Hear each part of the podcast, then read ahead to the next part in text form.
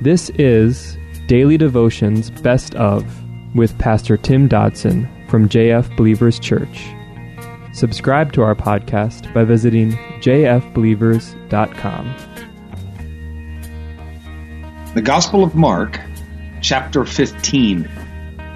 Matthew one twenty-one says, "She shall give birth to a son, and you shall name him Jesus, for it is he who shall save his people from their sins." The miracle seekers, you see, they they were still on hand. Those who seemed to always approach Jesus with that same attitude of, "Hey, just do something spectacular and I'll believe."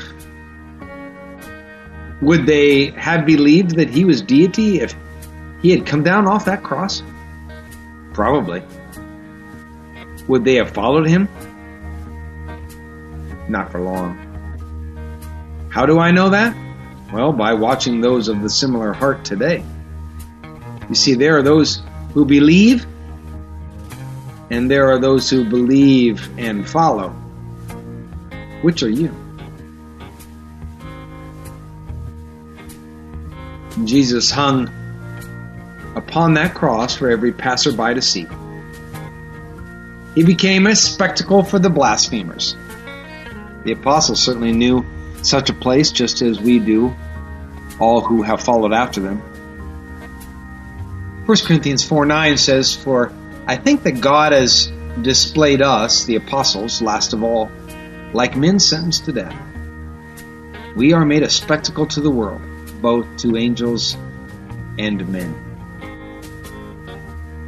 Verse thirty-three says, "When the sixth hour had come, there was darkness over the whole land until the ninth hour.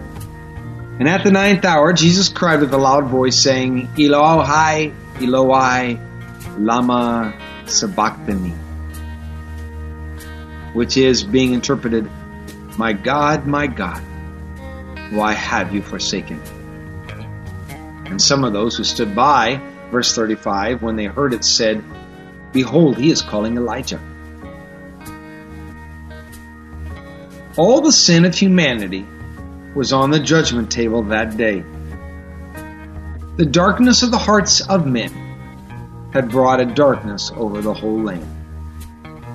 I would think words could not have described that scene. The whole earth and all of history held its breath for a moment. A moment that would have seemed to have lasted forever. You see, God will never condone sin. It is that which causes the Father to turn away. We understand that fact to a certain degree, I guess, especially when it comes to ourselves, but do we grasp the reality to this degree? God literally turned his back on his only Son, not because he ceased to love him, but because for that moment, Jesus literally became sin. Such an act causes our understanding to be tossed on its head. Suddenly, the one who knew the presence of God to the degree, to the greatest degree, was without his presence. Through the pain of the trial, all the beatings and all the humility, even the crucifixion, when Jesus had remained silent. It actually took this act to cause him to speak. It took this, the greatest pain of the whole ordeal, to cause him to speak. "Father, why have you forsaken me?" You know, it's an amazing thing that men are so careless with the presence of God within them.